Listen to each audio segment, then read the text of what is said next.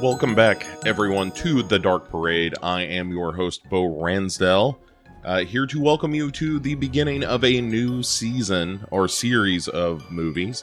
Not really a season, we don't do that around here. Um, but we are doing uh, a series of movies, and it's confession time for yours truly. I, uh, up until doing this series, had never seen a movie by the title of Black Christmas. Not the original, not the remake, not the second remake, none of them. And one of the things I really enjoy about doing this show is sometimes it forces me to watch movies that I've always meant to watch or or intended to watch or had been recommended to me or whatever. And that's where this uh, series of movies really came from is I wanted to go back and watch the original Black Christmas and it is the season after all. Here we are uh, in the the thrust of the Christmas holiday and so I wanted to do something that was a little Christmassy and didn't want to do like Silent Night, Deadly Night, and all those terrible movies. Uh, and I haven't seen a lot of those, so I'm speaking largely out of my rectum when I say that they're terrible. But I I wanted to go back and and sort of plug in the gaps in some of my horror viewing.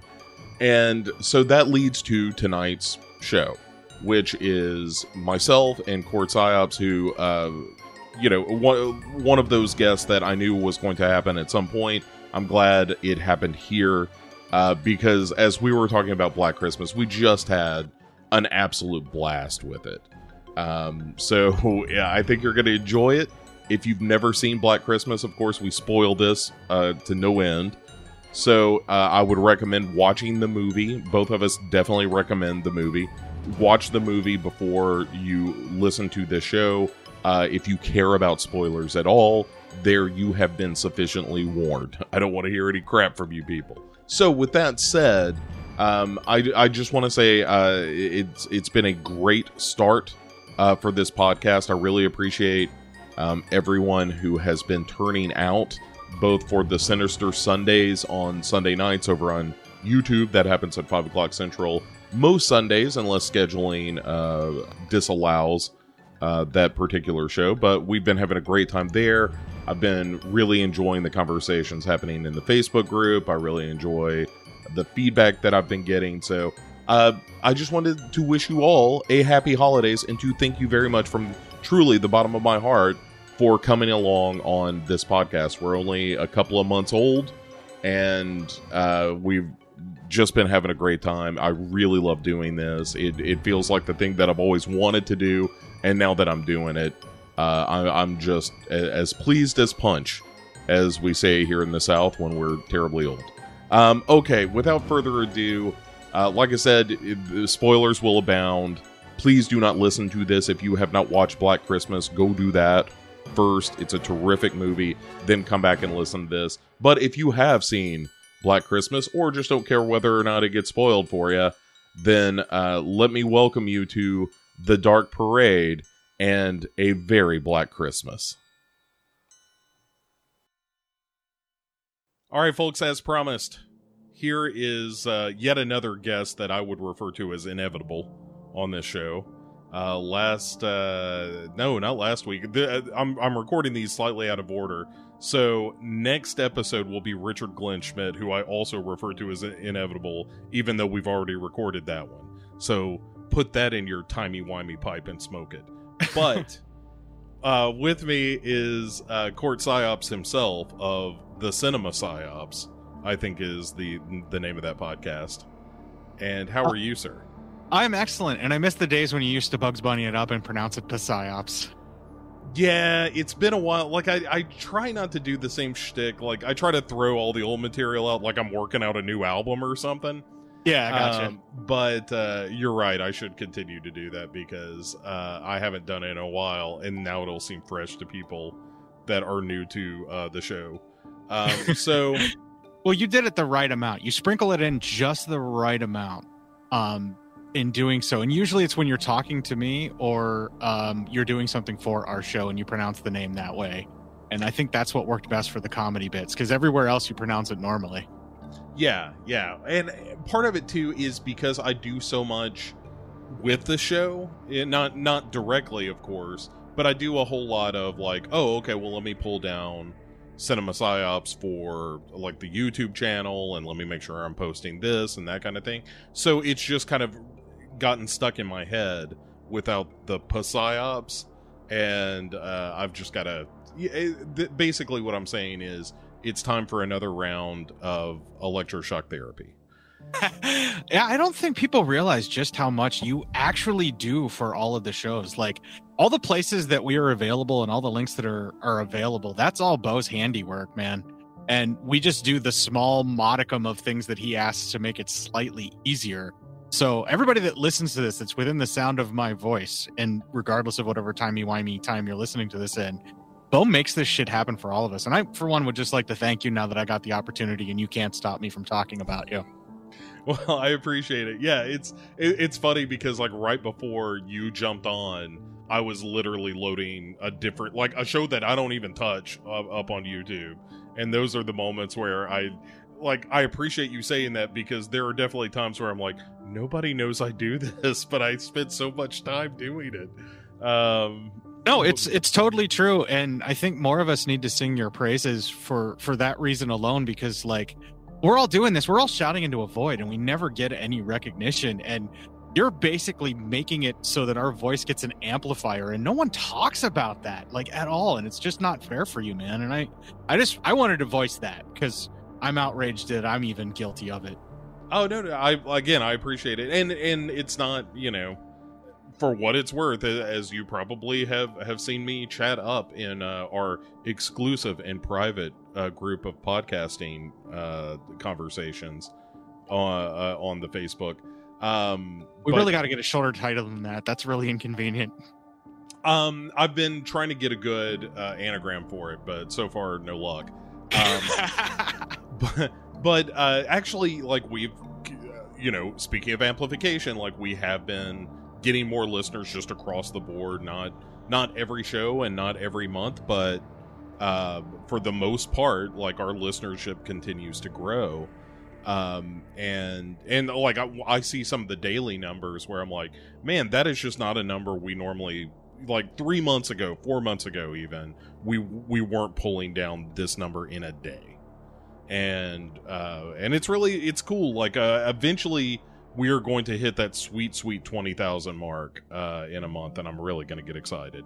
But, um, because that, that's when really big things can happen for a network. Yeah, I mean, kind of. That's, uh, I mean, uh, this is getting into some real how the sausage is made, but that's where we can start like selling advertising space and stuff like that. So, um, yeah, so that would be awesome. And we're, you know, we're not that far off. So, and and the growth is all headed in the right direction. But you know, I know a lot of people came to the, this episode wanting to hear about how the mechanics of podcasting work, and that's you know, you people have now been satisfied. So let's turn our attention instead. we've done, we've given though we've thrown enough bones to those jackals. No, uh, w- the reason we're here, uh, ladies and jelly spoons, is to talk about uh, Black Christmas, the original Black Christmas, and and I'm gonna kind of steal the spotlight for a second, just because when I came up with the idea for doing this series, the reason I wanted to do it is because I had never seen Black Christmas in any incarnation. And so I it was really a way to force myself to not only watch the movie but to really, you know, dive into the into the movies as as we do with all of these as much as we can. Like look, Night of the Demons 3, there's not that much meat on the bone in terms of like research and whatnot. But then you run into something like Black Christmas 74, and there's like a great Shout Factory release that has two discs worth of stuff to uh, to ponder over, and there's all kinds of articles on the internet and uh, and that kind of thing. So it was a treat to dive into a movie that had so much in the way of resources to really uh, like get into the the ins and outs of the film. But w- w- is this something that you had seen a bunch of? Uh, about the time that it hit DVD, I can't remember exactly which was the first DVD DVD that I saw, but it was. I want to say about like a couple years before the remake even happened because it had a huge resurgence of people that were like, "Black Christmas, well, Halloween, Black Christmas." You know. And Yeah. I, I'm I'm belittling that in such a way as that people started talking down about every other slasher film because they were just quote unquote ripping off Black Christmas when I think while John Carpenter may have obviously taken ideas from Black Christmas and done some things that were in Black Christmas with Halloween, yes, uh, not everyone else went back. You know, this film wasn't as much seen as what Halloween ended up becoming in the States, at least for where that slasher craze kind of came from. Yes, it was absolutely the first. Yes, I really love this film and I think it's absolutely incredible. It still scares the living shit out of me every time I watch it. But the DVD release, when all of that hullabaloo started happening about Black Christmas and like people really started like, what's the term, rediscovering it that everybody says or, or that horse shit, right? The, re- Um, but- the reappraisal of Black Christmas. Yeah. Yeah, well, that was like the very first big DVD release, and it was back. Okay, everybody, I'm going to talk like an old man here. It was back in the days when Netflix used to mail you DVDs. What Netflix would they weren't just a streaming company? They would send you physical media. right, yeah. Back in those days, that's how I first saw Black Christmas. I got that DVD, and I got my wife to get it for me on Christmas. Um, so that we could watch it together, and it scared the living piss out of me, and I loved it, and I tried to watch it every year on Christmas since. So uh, it's been that long. It goes back that far to back when Netflix used to mail you physical media. Yes. Yeah. All right. So let's dive into this. Uh, what what the movie itself is, and as you said, th- there's a lot of stuff that we're gonna say that sounds very rote, but at the time that the movie came out, that wasn't the case. And Bob Clark himself claims that he basically came up with the idea for Halloween in a conversation with John Carpenter. And I've heard him say this a couple of times now, where John Carpenter, who was a fan of, of Black Christmas, in again, this is all according to director uh, of and, and co-writer, I think of of Black Christmas, Bob Clark. Um, he says that John Carpenter asked him. They, they were talking about a sequel to Black Christmas, and Jar- John Carpenter said, "Well, what would you do?" And he said, "Well, I, I wouldn't. I would actually just make it so that Billy was still on the loose, set it the the next fall, and I would call the movie Halloween." And now he did not say like, "Oh, it's going to be a bunch of babysitters." It didn't go that far, but he he basically says like the genesis of the movie John Carpenter's Halloween is this conversation that he had with John Carpenter about a sequel that never was to Black Christmas. Uh, so take that with a grain of salt, of course, because uh, sadly Bob Clark is no longer with us, and we can't get the two of them in a room. Uh, and I've never heard John Carpenter say that, but I, I find it really interesting. Um, Well, John Carpenter is also the kind of guy that would call somebody out for plagiarism and would also call himself out. Because, I mean, in his commentaries, he talks about, you know, how there's certain shots that he would do that he wanted to do because it mimics a certain director that he wanted to emulate. And he's not the only one that obviously does that. I mean, a lot of film work is cannibalism and stuff like that. And it doesn't sound like it was direct outright theft. It just was, you know, if you were going to do this, what would you do? And who knows, maybe he maybe they did have the conversation, but I fail to see how writing a film called Halloween, wanting to do your own version of a sequel to Black Christmas is any different than somebody remaking it. You know, like just because it already exists and they know they can make the money off of it. I mean, Yeah. yeah, there's probably some monetary things that maybe Bob Clark got cheated out of or whatever, but I mean, when someone continually tells a story of that nature that sounds like someone stole from you, you don't make the other person seem like the bad guy yeah, because all they have to do is just not even comment on it, you know? Sure, and and Bob Clark was not saying it in the context of like that screwy John Carpenter, he done me wrong. It was it was more like, oh, a lot of people may not know this, but when everybody talks about how great Halloween was, well, you know, I, I think there's a little more Black Christmas and Halloween than some people might give credit for. But also, as soon as you realize that this movie preceded Halloween, it's like, oh well, it you know Halloween doesn't seem quite so revolutionary when so many of the beats of Halloween exist in Black Christmas. And again, I'm not saying that either movie is better or worse for that. They're both superior slasher films. And the fact that John Carpenter may have been influenced by Bob Clark ain't a complaint. That is just uh, like, oh, I you know, this movie I loved uh, for so many years, the 78 Halloween, might have roots in a movie that I am only now catching up to. Um, but yeah, I don't. Right, right. Yeah, I, But I don't. there's there's no reason to deride or be derisive towards Halloween in saying that it was just a ripoff or theft or anything like that. Sure. Oh yeah, talk yeah, yeah. shit on Carpenter for this in any way, shape, or form. yeah, yeah. And that that Bubba Bubba Black Christmas thing that I was talking about is something that happened in those early days. I mean, you're a part of the horror community and you were alive. And even though you didn't see Black Christmas, do you remember that fervor that was on the mo- the message boards and shit about Black Christmas and John Carpenter and all that? Yeah, I mean, I, I don't remember there being direct attacks on on John Carpenter, but also even then, I only read so much of that shit before I was like, oh well, this just sounds like really sad and angry people, and I don't want any part of this. Right. And that's the thing that really kind of, for a long time, it turned me off about Black Christmas and just basically even wanting to talk about being a fan of it because I didn't want to be lumped in with dickwads like that. You know, I totally did not. Uh, it's, I don't know, it's like being a fan of.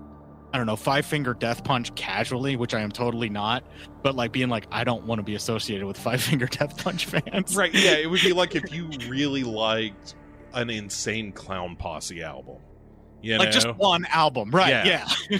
um, but yeah, I'm, I'm the same way. Like I every now and again when I, especially when I'm talking about this show in particular, when I talk about the Dark Parade, uh, there there's a hint of an insult if somebody went digging for it in there because what one of the things I will say is like, hey, when we talk about these movies.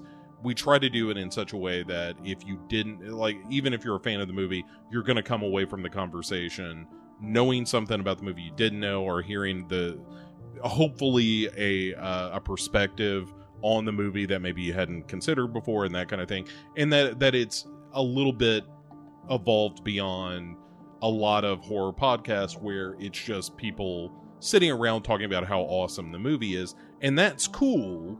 There is certainly a place for that it's just not the show i wanted to do. Um and but i also like have to check myself every now and again because I don't want it to sound like I'm deriding that kind of podcast when I say that this podcast is different than that. You know what I mean? yeah there's there's no need to really to to be derisive in such a way it, it's the thing that's a problem is whenever you make divisions or or not necessarily lines in the sand but when you say certain things about like this is the kind of show or this is the kind of thing that i would like to do you're not necessarily excluding the type of fan like if i came on here and started gushing about black christmas and how awesome i thought it was and how incredible it was but didn't inter- interrupt the flow of what you wanted to do you would be totally fine with that Oh, for sure, for sure. it's it's and and also we have plenty of shows that do talk about how awesome movies are and i would probably be one that's guilty of that on cinema psyops quite a bit Or well, or the reverse, right? Like where on Pick Six we just talk about how shitty it is. You know, like it's it, right. It, like it's one of those ideas of like I'm I'm not trying to put somebody down to lift another thing up.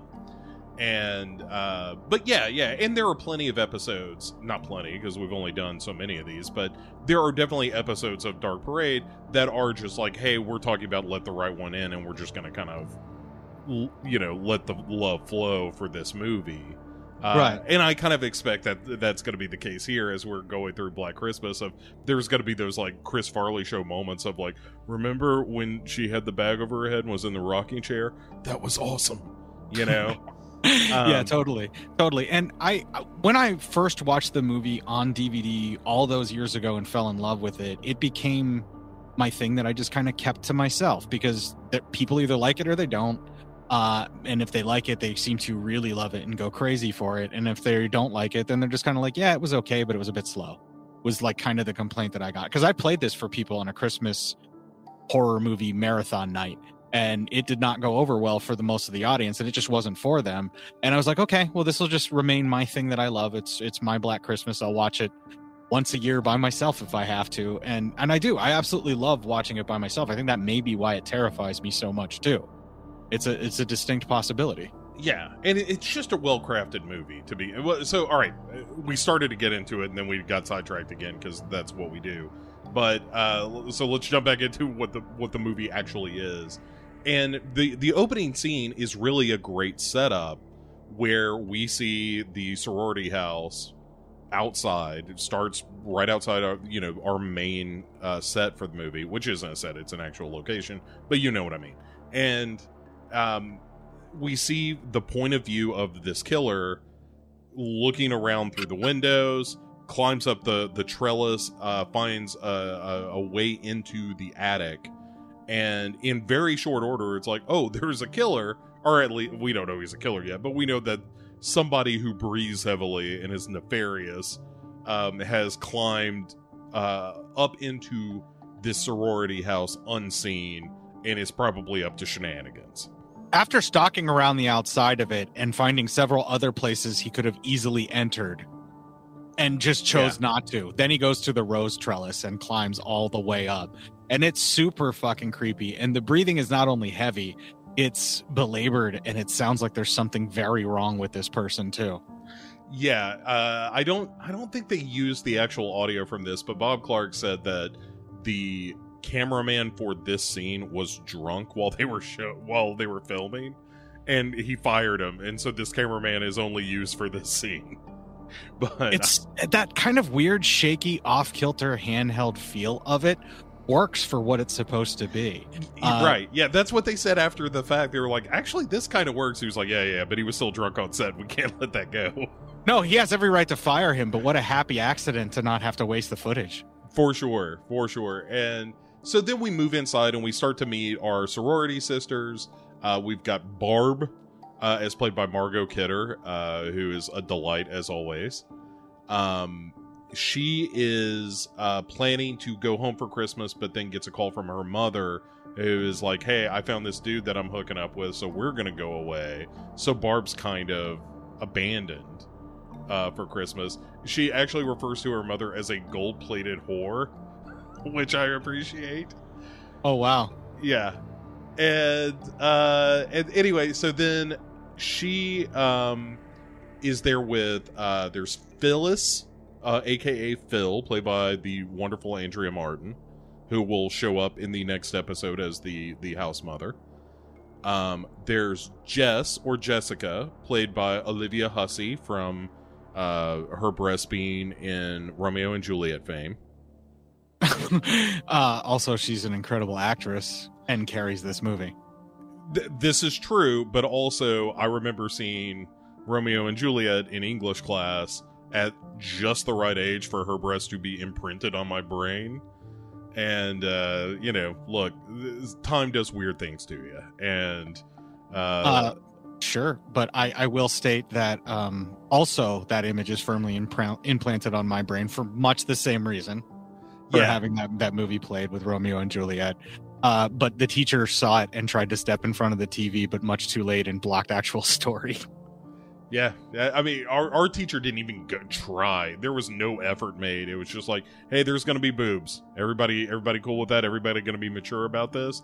And we were all like, yeah, of course. I mean, we're teenagers. We're not gonna be foolish about a pair something as natural as a pair of human breasts. And then, of course, the scene happens, and we're all just like the wolf from Looney Tunes. Where we're banging a shoe on our head and making auga noises. Um, I'm 42 years old and I still make ooga noises every time my wife changes in front of me. Yeah, yeah, it's a real problem. Like you never really grow up that much because I do the same thing with my girlfriend. Like we're both we're both almost 50. And any every time that I see her coming out of the shower, I'm just like, "Well, hello, nurse." Like it's shameful. Um and and you know, God bless her for tolerating it. But uh so Jess ends up getting a phone call from Keir Dullea playing uh Peter, um, our our pal from 2001: A Space Odyssey, Dave. Um, and he is a an aspiring concert pianist uh, in this film.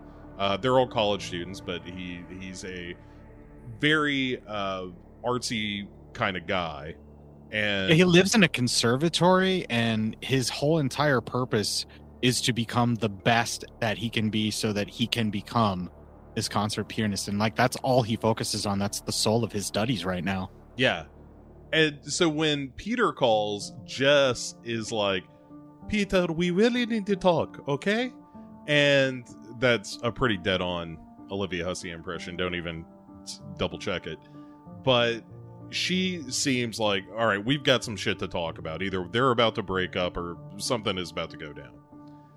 And then we get yet another phone call after, like, pretty much the, the sorority house is clearing out from, like, all the other sisters and their boyfriends and all that stuff. And they are uh, getting phone calls from a, a, a guy that they refer to as the Moaner.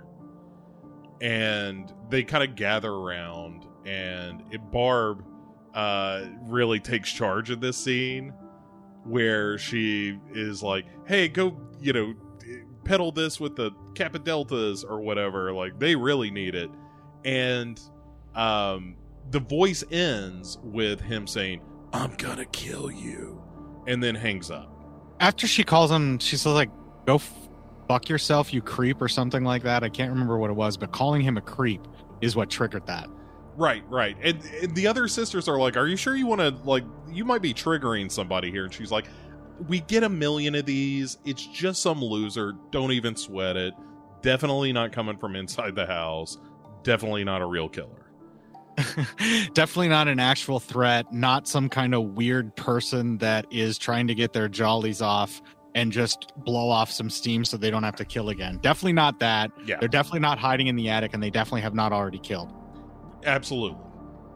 Uh, and then we Claire is the girl that's like, I don't think this is such a great idea. And Barb kind of lays into her about this. And Claire is just like, hey, look, I'm just trying to help, and I don't need your shit, Barb.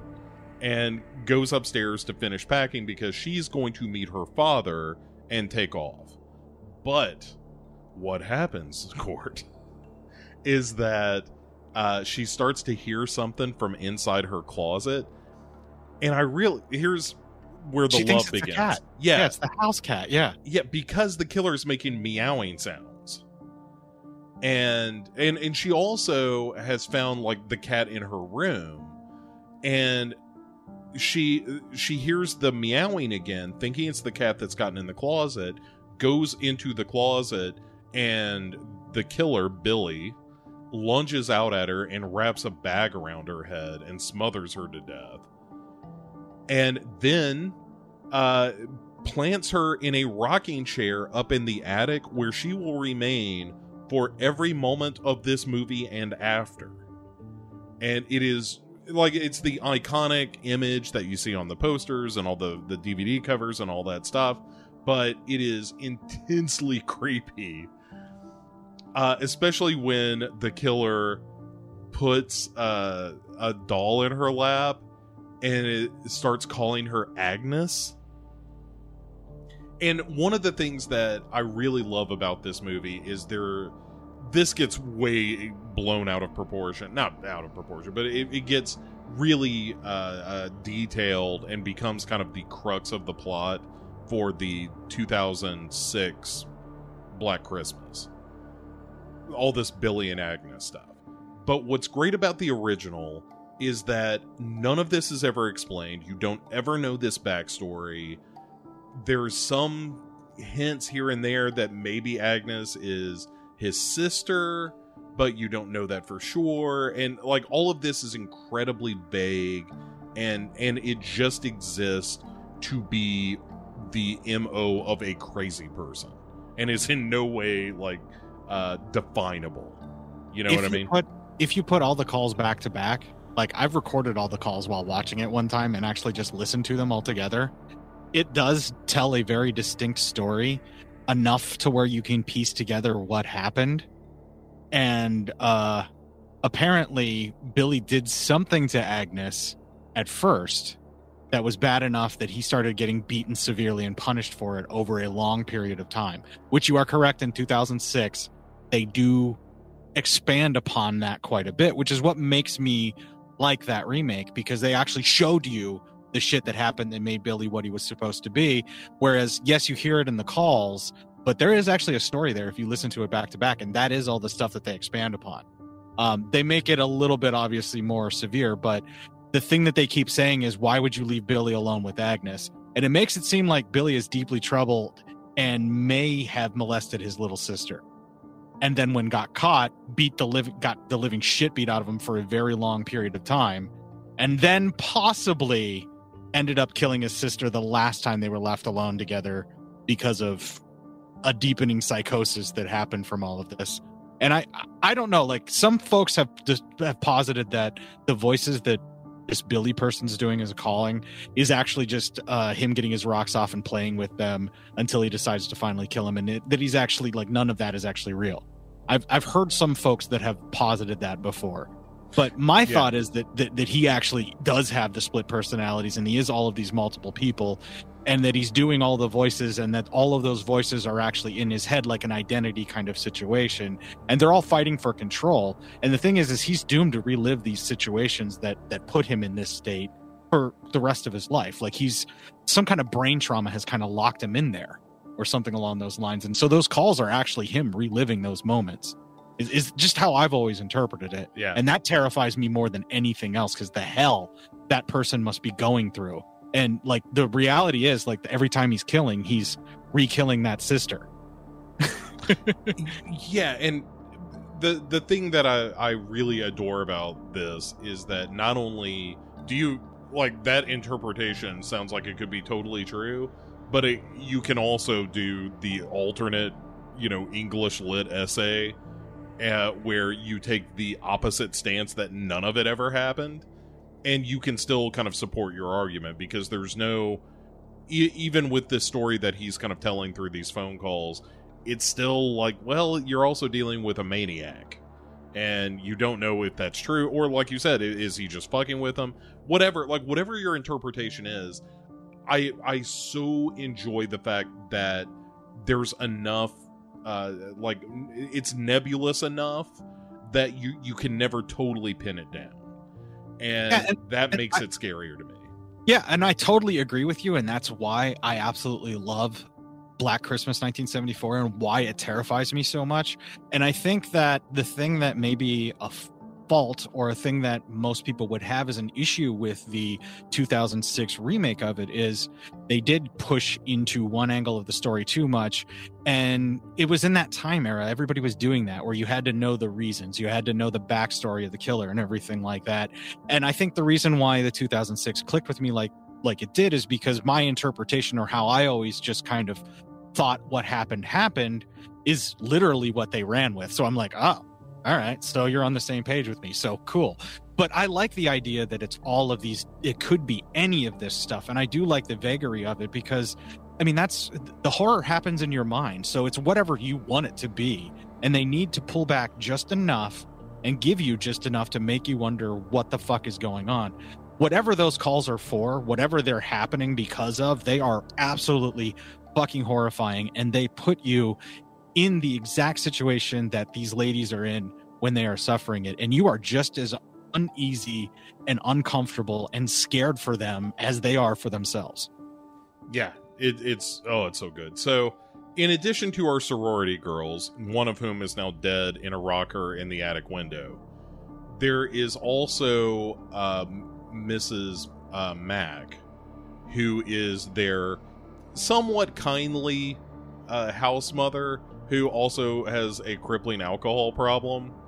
Uh, Total Bob Clark character though. He this is his kind of humor all the way. Yeah. It's it's funny when you watch the commentary. He's like, okay, and here's another gag about her hiding liquor. You know what? That might be one too many. I think we went one too many on this one, and I I, I find that funny. But yeah, so she has booze hidden all over the place. B uh, for booze. Yeah, and um, so that's our cast of characters, and then the next day, and th- that's another thing I really like about this movie is that it's not a like, hey, this is a one night kind of affair where this you know much like halloween as we uh, were discussing earlier like all of that movie of course takes place on halloween whereas this takes place in the the christmas season to be sure. But it is not just like oh, and on Christmas Eve, you know, here comes uh, a deadly Santa Claus or something. Um, this actually takes place over a couple of days, and so we leave Claire in the attic. Her father, uh, who looks like a used car salesman, gets stood up uh, and then goes to the sorority house to see what the hell's going on with Claire. And we discover her, uh, like, or he discovers some picture, like posters up that he's like, well, I don't know about all of this. This seems like uh, a, a big sex party that all these girls are having here.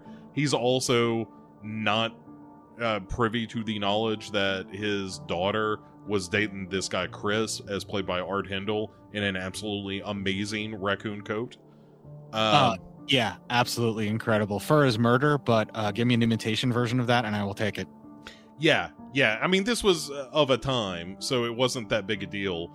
Uh, and also, no, this is before people started throwing paint on you for wearing stuff like It- that. and also it's raccoons. And I'm not saying you should be cruel to animals or anything like that, but it's not like you know we're, there is a a a deficit of raccoons in the world where we need to protect them as a species. They're cute, they're mischievous, but there's plenty of them. I got like three or four of them behind my house. Uh, not enough to make a coat, but you know, I'm waiting. I'm waiting for after the after the winter. Wow, you just made me want to watch Pelts. Thanks. You're welcome. And so, um, so there there's some business with him trying to figure out where Claire is, and everyone agrees, like, hey, Claire is like a good girl, d- despite what you may think. Claire did not run off with a guy. She is not that kind of person. She didn't get drunk. She's not doing drugs. Claire is cool. And uh, meanwhile, we also get a bit with Mrs. Mack hearing Claude meowing in somewhere. She's trying to find the cat and uh, believes that the cat is in the attic, but we'll come back to her in a minute. Can we just talk about how Billy is possibly the Michael Winslow of fucking serial killers? All the different voices, the the cat sounds, yeah, yeah, for sure. And he's mimicking the actual cat in the house because he's tricked like two or three people with it already. Yeah, th- some of the best stuff, just in case we forget to talk about this, some of the best stuff is that Billy is present in the house in a way that, again, to compare it to Halloween, that Michael Myers is not. Michael Myers just kind of pops out of nowhere and there he is. Like, you see Billy lurking around, you see his shadow on the wall a number of times when they're on the phone, or not on the phone, but, or yeah, when they're on the phone with other people with, like, the cops and shit and you see Billy just kind of lurking through the house, and he's clearly moving around as these girls are going about their business. And I think that is one of the things that's most terrifying about Black Christmas is it's not a killer that you see all the time, and most of the time it, you see a lot of POV stuff, but you you're constantly aware of his presence in the house, and I think that's genuinely chilling. Yeah, I'm glad you noticed that. Um, that's something that I've noticed watching, uh, particularly this year. Um, I, new theater room. I'm still working on it. I'm in progress. I was actually modifying a few things um, to be able to watch Black Christmas. Like I built a rudimentary shelf that was basically just a one by two pallet to protect Nice. my Blu-ray player from overheating from sitting on top of the stereo or the the surround sound.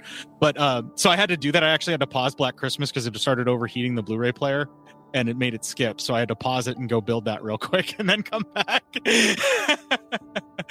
um, but uh, okay, so I, I did notice that this year a lot. Like, uh, there's a lot of stuff where he's like in the corners, or you'll catch a glimpse of a shadow. Sometimes a little piece of fabric that you may have seen him, or like a, a piece of him. You do notice a piece of him around, or like there's stuff that's moved when characters are talking in a room, like you know he's in the room and shit has been moved around and stuff. There's a lot of little things like that that they did, which is pretty incredible. And it's fucking horrifying because he's right there. He's right in plain sight and no one ever sees him because he's just so aware all the time of what's happening. He's just like so hyper intuitive and just really good at hiding himself. And you get the inclination as he had to be that way because he was sought out and beaten quite a bit as a kid.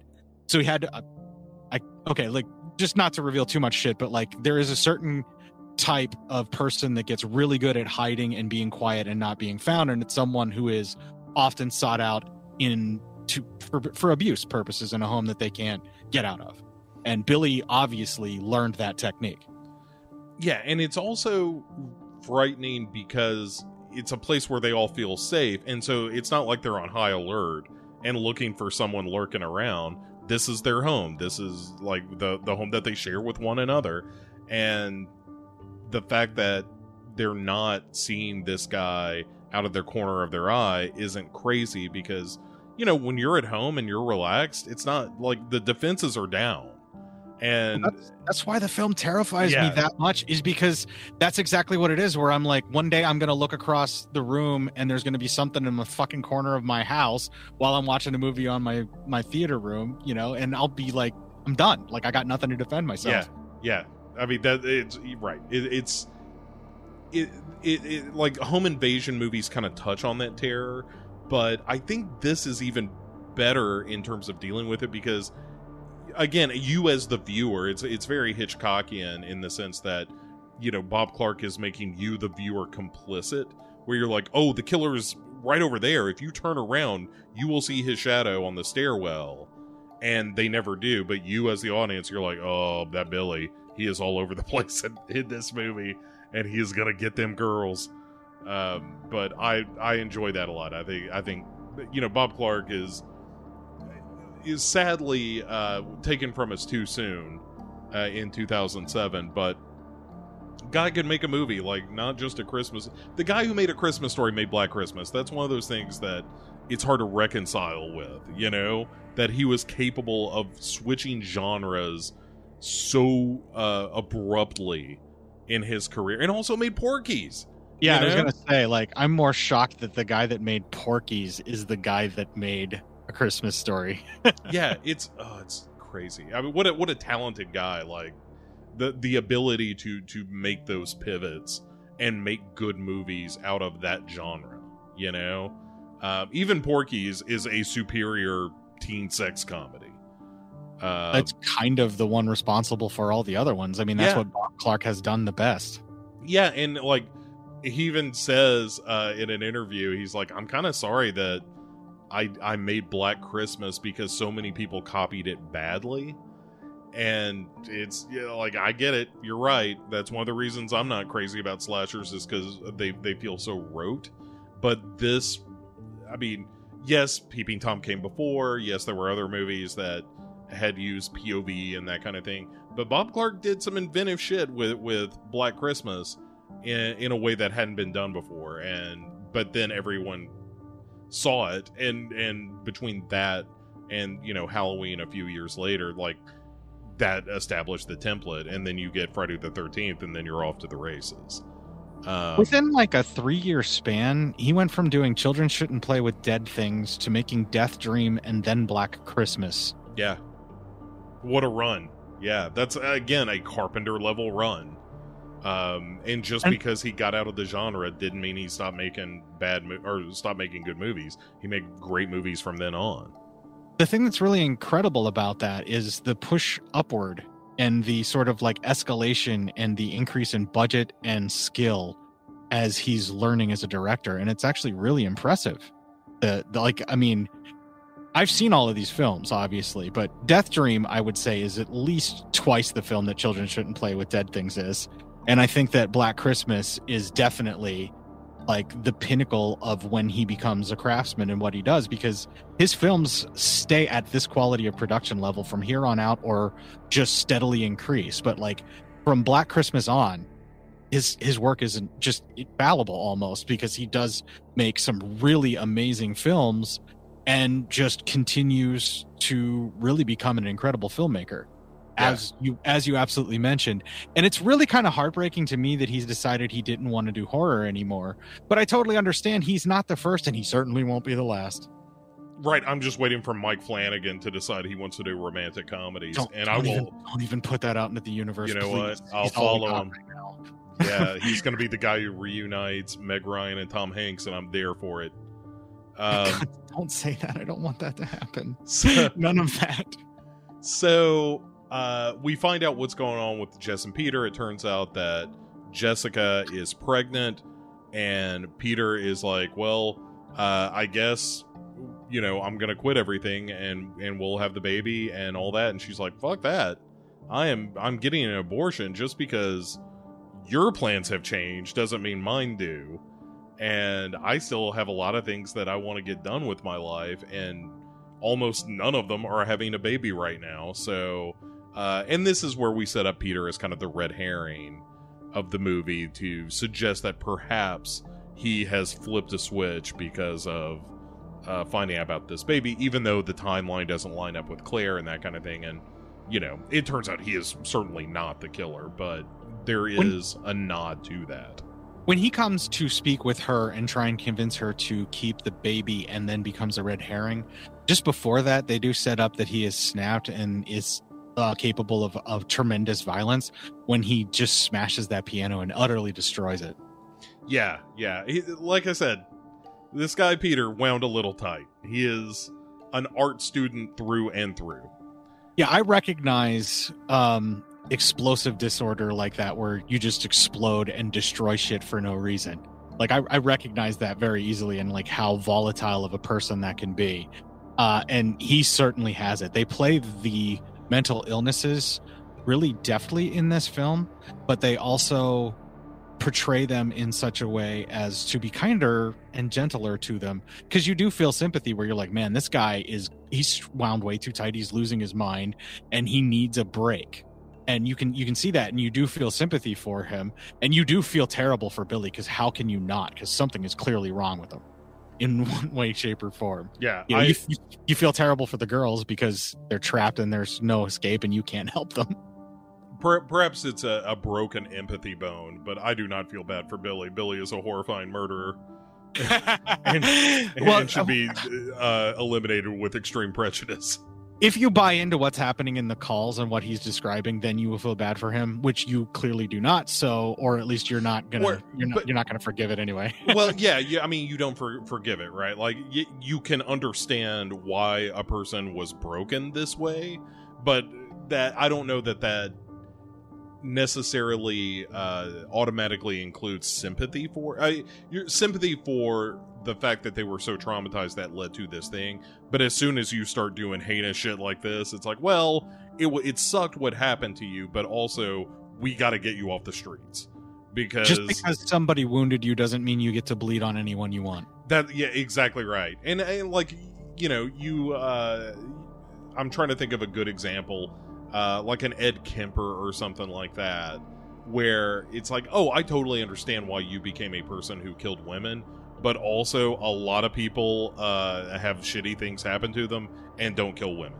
Like there, it's you know you can argue the nature and nurture and all that stuff, but at the end of the day, it's like well, it sucks that Ed Kemper's mother was absolutely horrible to him, but he also you know heinously murdered a number of women, and that means you know you don't get sympathy anymore. You you get put away and and that's what needs to happen to Billy. But uh, as, as, we will learn, that doesn't really happen in this movie, which is kind of one of the more terrifying aspects of it.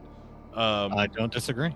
But okay, so um, there's uh, there's another call, and there's kind of a call every time somebody is is killed, and um, he also you know as we talked about, he speaks with uh, different voices. It's actually a, an actress and a different actor and things like that, all doing um, parts of the voices for Billy.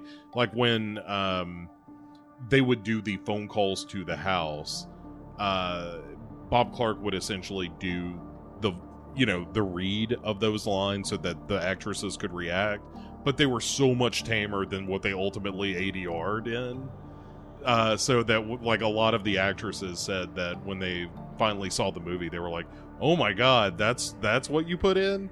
That's horrible."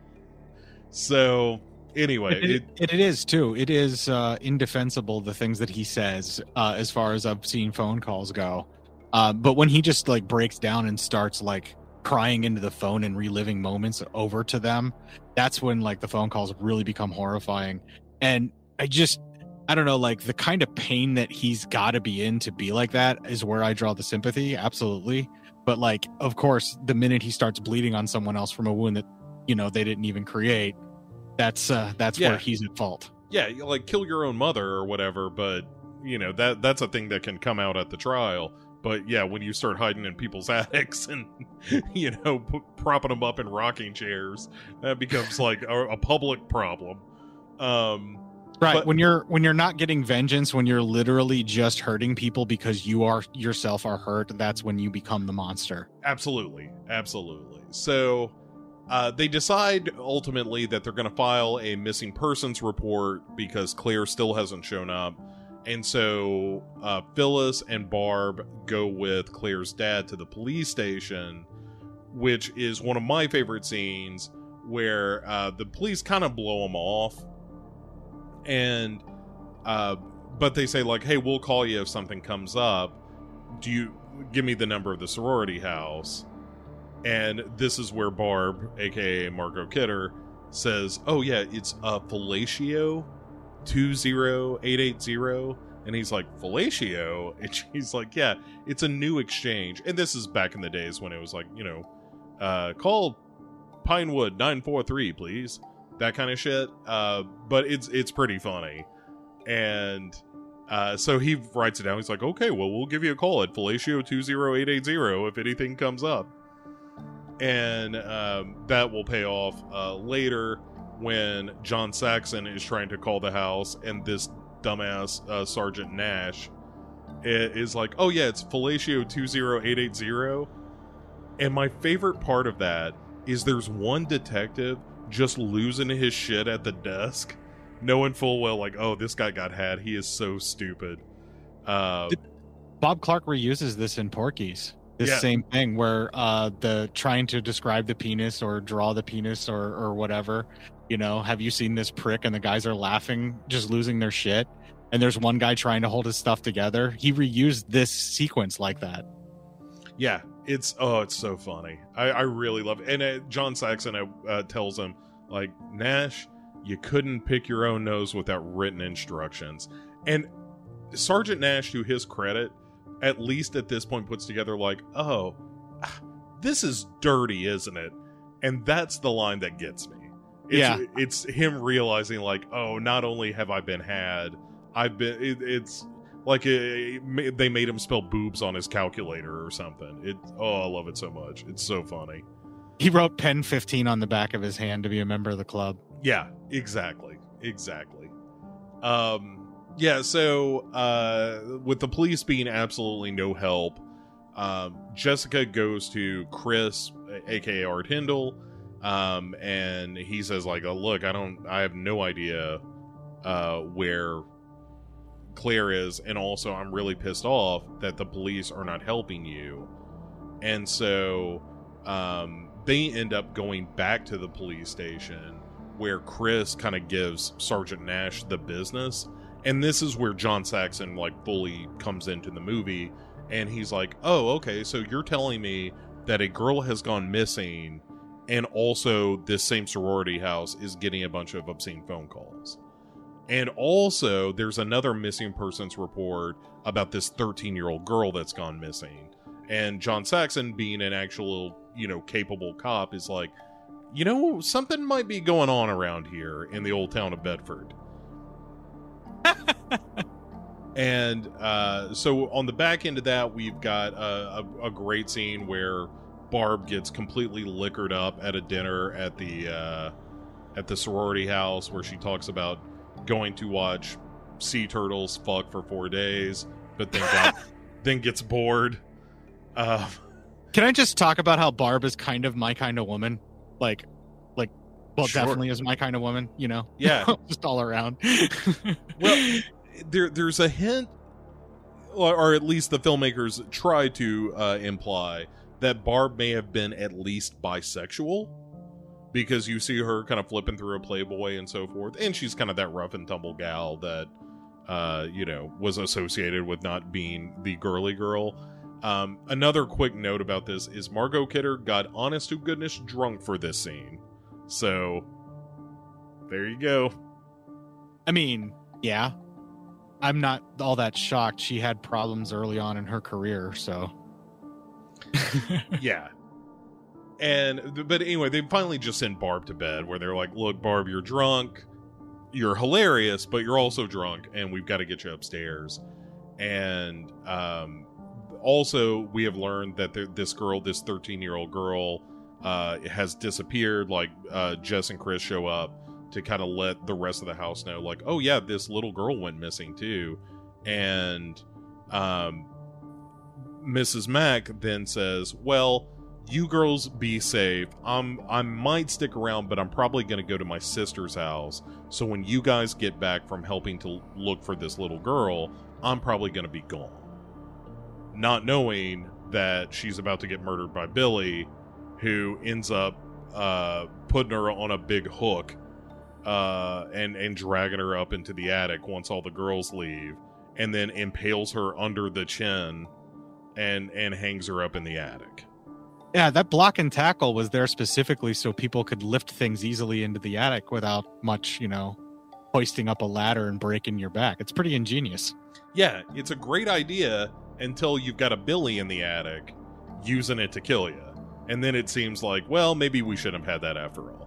But yeah, usually a Billy will work his way from the attic down through to the basement. That's usually where you run into a Billy. That's your biggest problem. Yeah, once they get in the walls and breed, and you got four or five of them Billies running around, you just got to move out and burn it all down. Yeah, you got a real 2006 Black Christmas situation there. Right? Yeah, you got a Billy and an Agnes. Oh boy.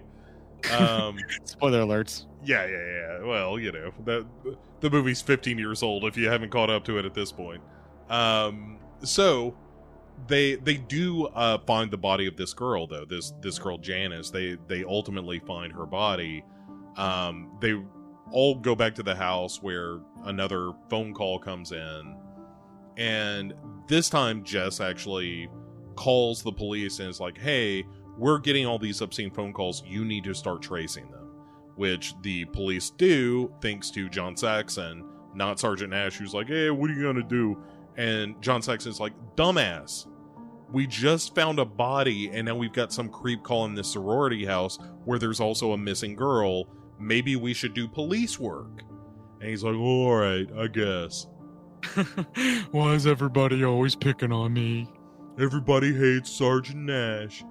Um, and uh, so we this is about the time we get the scene with uh Peter proposing to Jessica, and she she just totally shuts him down and is like, I am I, I have no interest in this. And he says that uh, she's gonna kill their baby, and then gets mad and stalks off. Uh, again, this is real like red herring kind of shit of of trying to portray uh, Peter as potentially uh, Billy. He does say some pretty hateful and toxic masculinity bullshit at her that is really fucking gross beyond what you described. And thank you for the brevity in that situation. But he goes to the point where there would be a part of me that would want to throttle that man for being rude.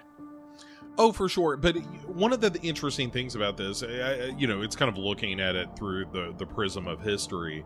But for a movie in 1974 to have a woman brazenly saying, I'm going to have an abortion was crazy and and having her be the the heroine of the movie nonetheless you know? Uh, that peter's attitude was more reflective of the attitude of the time. And uh, again kudos to bob clark for having the you know the sack to be like no we're gonna have a woman in this movie an adult woman who is considering an abortion and it's not gonna be a character flaw. Um so I, I i one of those things of like boy that bob clark you know was not it's not in your face kind of daring filmmaking but it's just those little details that make him a, a braver filmmaker than people give him credit for i think. Um, he's significantly subversive and i think he deals in a lot of the same shades of subversion as what john waters really took in excess. Yeah, yeah two different approaches. Like john waters wanted to make you squirm and Bob Clark was more interested in in doing like a narrative of telling a story, but also, hey, I'm also I'm gonna put my politics in the movie whether you like it or not. And um and and stood his ground. Like there were a couple of notes that they got. One of them being the thing about the abortion. They were like, "How about you cut that out?" And he was like, "How about you go fuck yourself? How about that?"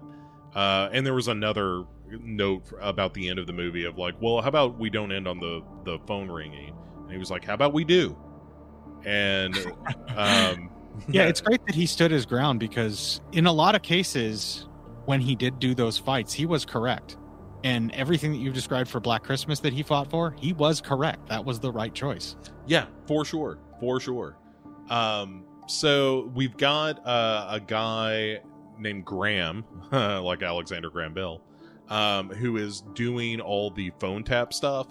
And this, again, this is kind of the days before computer automation, where when a phone would ring, there would be this somewhat automated physical connection between the lines. And there's great sequences of when Billy is calling of him, this guy Graham, chasing in through the phone room to see what exchange is being connected. When they say they would run a trace, this is how they used to have to do it. That's why they took so long and they needed at least 50 seconds to go across all of those switches. Yeah, it's really cool. It's it's one of the few times I think I've ever seen like in movies they talk about running a trace on phones all the time and it's one of the few movies from that era that was like, "Oh, and here's how it's done." And I found that really fascinating. I thought that was a really really cool scene. That's Um, amazing. You're that's exactly how I felt while watching it too. I was really intrigued by it and it it's every bit my love of people going through microfiche to try and find out what the uh what the problem is or what it is that they're cursed with or yeah, who it is sure. that's back from the dead or whatever. Well, and it's just getting the details right of like, hey, here's a thing that you you hear a you know two dozen movies reference, but we're going to show you what the physical reality of that is. So when they say, hey, you've got to keep them on the line, it's not just didactic exposition. It's like, oh yeah, you do have to keep them on the line because Graham's in that room and he's got to chase down to see where the the lines connecting. Um, it's it's very cool. I really like it. Can I do a quick side tangent about those uh, switch rooms and running a trace and stuff? Yeah, please. Uh, so uh, my uncle worked for the phone company for the bulk of his life, and he worked in a rural phone company uh, in like an upstate New York area, and it was in like they had an exchange that they serviced like multiple areas or counties or something like that, but they had one centralized switch hub that was exactly like that for a very long time that they didn't upgrade to computerize, and their techs, someone had to be there pretty much 24 hours and monitoring all of that um although they did have sensors as well too but they had like a coverage thing that they had to do. And my uncle was actually there like one of the only times a trace was needed to go through that station. And he got to do that. That's And cool. he was- he was describing it and he actually took me to it as a kid and showed me like what he was talking about. So when i saw this in the movie i already knew exactly what it was that they were doing and so i have this connection where i get to remember my uncle like proudly telling me this story of how like the one time he was needed he was able to be of service and you know like did this trace or whatever and it was super cool man and i get to I, cool. Yeah. I relive it every time I watch this movie. So I, I just, I don't know. I thought maybe, you know, with the whole holiday cheer time of year, like everybody would like to know that loving, touching story there. yeah, absolutely. Um, so it warms the the cockles of the heart. The subcockles, yes. Yeah, down in the subcockles. Um, so after uh, you know, they're told like, "Hey, you got to keep this dude on the line."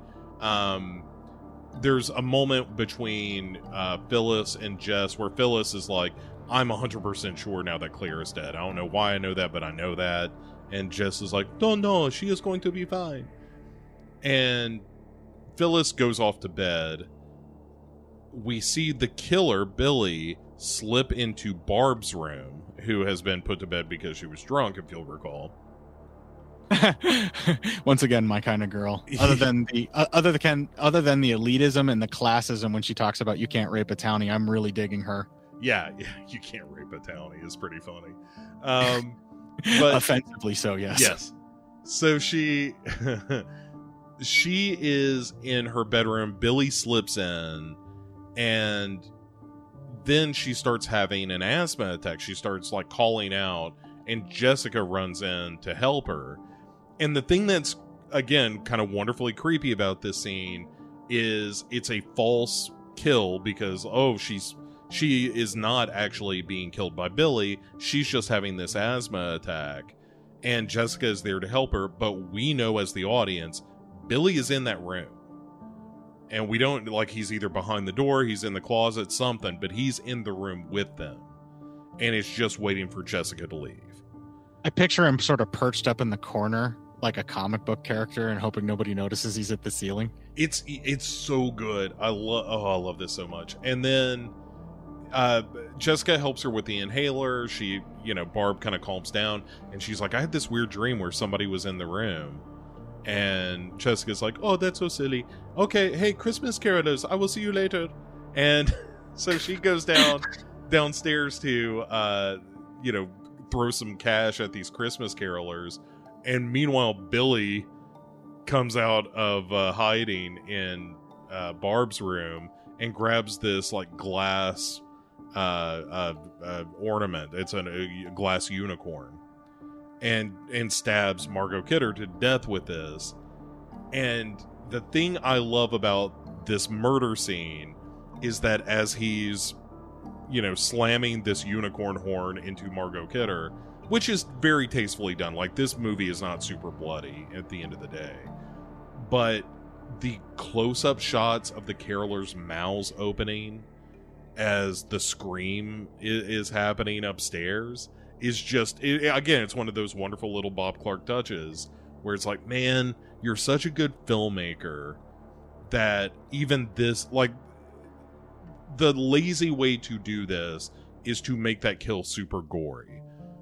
The the cool way to do it is what happens here where you're intercutting the carolers and you're seeing the murder happen through this prism of uh, like a glass uh, baubles on the counter and you see the uh, unicorn getting bloodier with every upswing and that kind of thing where it, you know it's much more theater of the mind but it's it's just artful it's well done it's just it's fucking good I like that they can show you so little, yet make you feel so much suffering. It's rivaled really closely with the curling iron scene in Sleepaway Camp, where the girl is killed with the curling iron by where it's inserted and she's burned to death. Yeah, yeah, right. Um, because you have to play that out in your mind, and they use shadow and they force you to think about it. And the way they're doing the stabbing and where he was positioned and the downward stabbing that he's doing in the frenzy that he does it in, it really does kind of rival what Hitchcock was doing with the stabbing in the shower scene in Psycho. Like it, it mimics it almost perfectly, where he shows you just enough to make you feel that when you're not really seeing as much as you think you're seeing. Um, Texas Chainsaw Massacre was excellent at that too, actually. Yeah, I mean that's probably the most famous example where you think you you see a lot more than you actually see in that movie. Uh, Tobe Hooper was fantastic at, at that same trick. Um, yeah, yeah, it like subliminally implants fucking trauma in your brain. Yeah, it's uh, yeah, it, it's so good. I'm such a Bob Clark fan at this point. So, um, yeah, so the carolers get scooted off because of you know finding this body of a 13 year old and all. They're like hey maybe you ought to everybody ought to go home tonight until we figure out what the fuck is going on around here.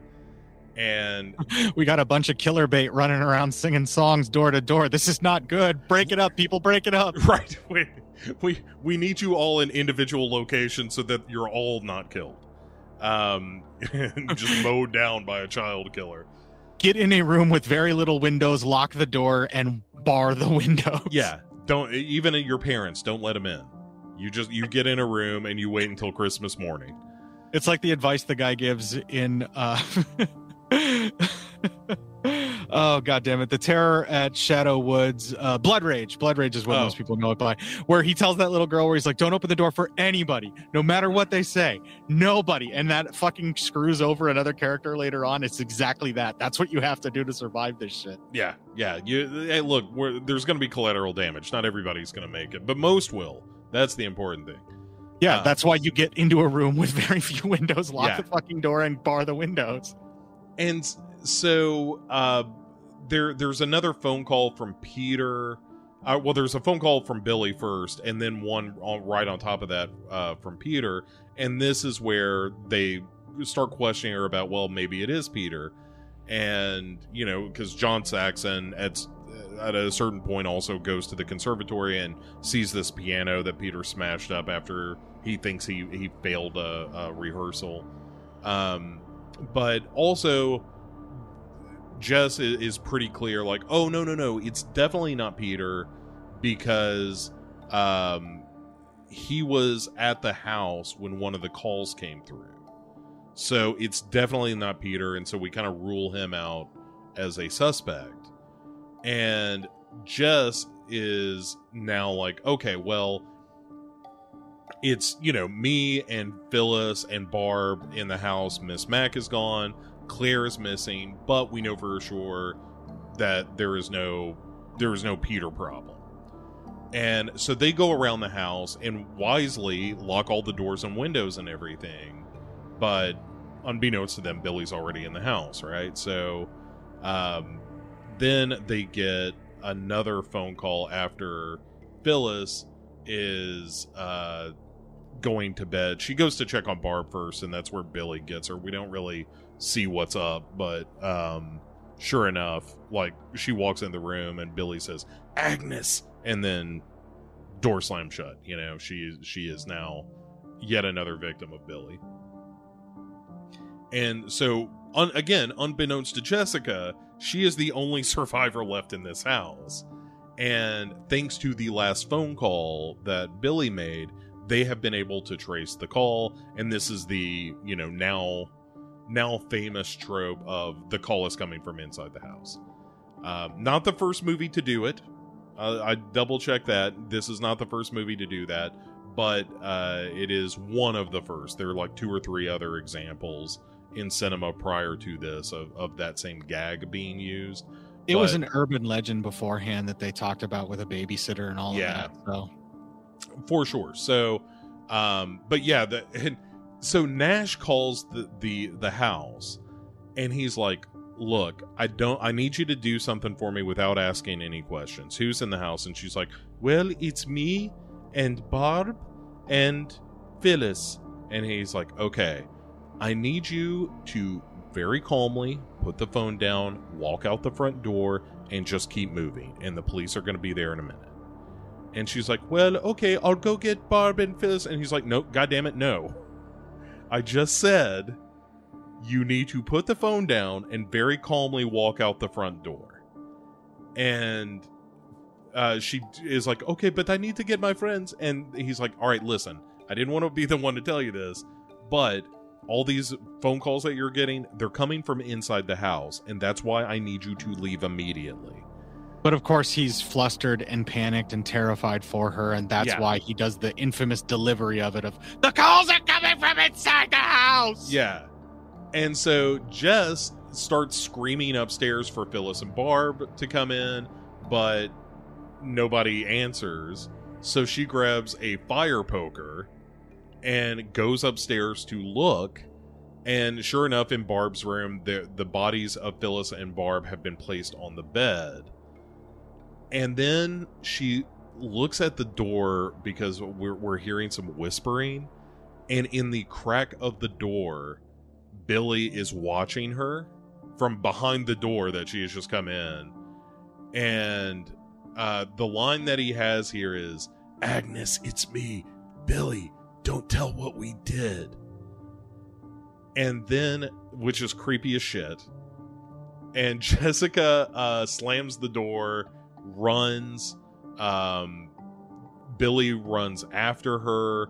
Um, th- this all ends up in the cellar where Peter uh, breaks in, and uh, he's like, "Hey, what's going on in here?"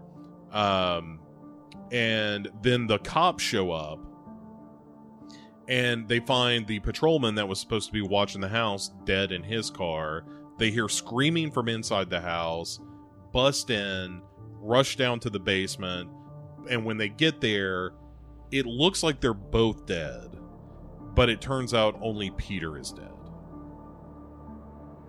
but we have no idea. It. I mean, I, I guess the implication is that she has killed Peter in a panic. Question mark. I think that she lost it at that moment and went into a sort of fight or flight reflex and did believe that it was Peter because he was the only one around and he's trying a different tactic to get to her. And I do believe, yes, she did attack him and kill him. Yeah. So, and this is kind of the wrap up of the movie is that, hey, we've, you know, we've got um, Jessica in bed. They believe that she has killed the murderer. The police do. Um, and he's as like, does she really. They all kind of, as does she at that point. I well, mean, yeah, for sure. Everyone, everyone is convinced that like it was him the entire time. That he was doing all the voices. That he was capable of it because he's this pianist and creative dude, and knows music. So maybe he could pitch his voice in different ways or whatever, yeah, or recorded it ahead of time. Like they do kind of talk about it as they're wrapping her up, like of how they still think it's him. right. Yeah, they're like, well, clearly we've we've you know she took care of the killer for us. Um, we need to get this Mr. Harrison dude to the hospital because he's in shock, and we're gonna leave a police officer on the porch just to make sure nobody comes in. In the meantime, we're just gonna let her rest. And so they all take off, leaving her alone in this bedroom. And then we see the attic door open up, and Billy comes climbing down with his, you know, Agnes, it's me, Billy. And the camera just does a pull back from the house as the phone rings and rings and rings. And that's kind of it. Now, does he call after he's killed someone? That's right. That that has been the pattern all through the movie, and Right. I and I think that's I I think the implication is he has killed Jessica and is now making another phone call. Yep. And he also put on the Manos Hands of Fate sweater that she was wearing earlier and decided to parade that around himself. Sure, sure. Why wouldn't you? Um, It's an it's an awesome ugly sweater. um, to to impress Torgo and all the others in the uh, Manos Hands of Fate fan club. Um, so yeah, and so that that's kind of the the story of of Black Christmas. Um, and like we we enjoy on the Dark Parade here is we like to start by just talking about some of the performances before we get into uh you know sort of summarizing our feelings on the movie but um I you know I just this is one of those movies that punches above its weight for being an independent Canadian film. It is, you know, Andrea Martin is amazing. Margot Kidder is terrific in this movie. John Saxon is just the best. Keir Dullea is adequately creepy and weird. And Olivia uh, Olivia Hussey is just so like sweet and innocent. And despite all the the talk of abortions and killing babies and all that kind of thing um she she's kind of the character that you're absolutely behind. You're rooting for her every step of the way. And uh even at the end when she makes some bad decisions you're like well i kind of get it like these are her friends and she is armed at least but nah, it doesn't do her no good uh but any any special shout outs to this cast that you would like to make No, actually, I agree with uh, everything uh, that you had to say uh, as far as what the cast actually did. Um, I already said that I feel that Olivia Hussey carries this film. Uh, she is really, really excellent at portraying um, being confused and disturbed and upset. Uh, and I think if they would have tried to put Margot Kidder in something like that, I don't think the type of vulnerability they were looking for they would have gotten out of Margot Kidder because she, Yeah. she's not that person. So uh, having Olivia Hussey be the one that obviously is doing that, I mean, she is perfect for that. It's like when you want someone to be able to portray trauma and um, emotional suffering very visibly on screen, you go to Olivia Hussey or you get yourself Dee Wallace. Yeah, yeah, yeah. D, Dee Wallace would have been a little young here, so uh, right, right. You know what I mean. Yeah. You know what I mean. Like that's it's you need an actress that, that that can do that. Obviously, like that's that's why Dee Wallace was so great in The Howling, and she carries that film because Oh, you're suffering sure. right along with her. You know. uh, this is my favorite John Saxon as a tough talking cop because he actually has some moments where he's like, I don't care about the life decisions that don't affect the law. Just I need to know everything because it may affect the outcome of the investigation, and I'm trying to keep you safe. I love the way that he Yeah. was hard nosed but not judgmental, and I really enjoyed that character for Fuller. Yeah, yeah, he's great in it. I like uh, Art Hindle as as Chris, and the fur coat is a lot of fun.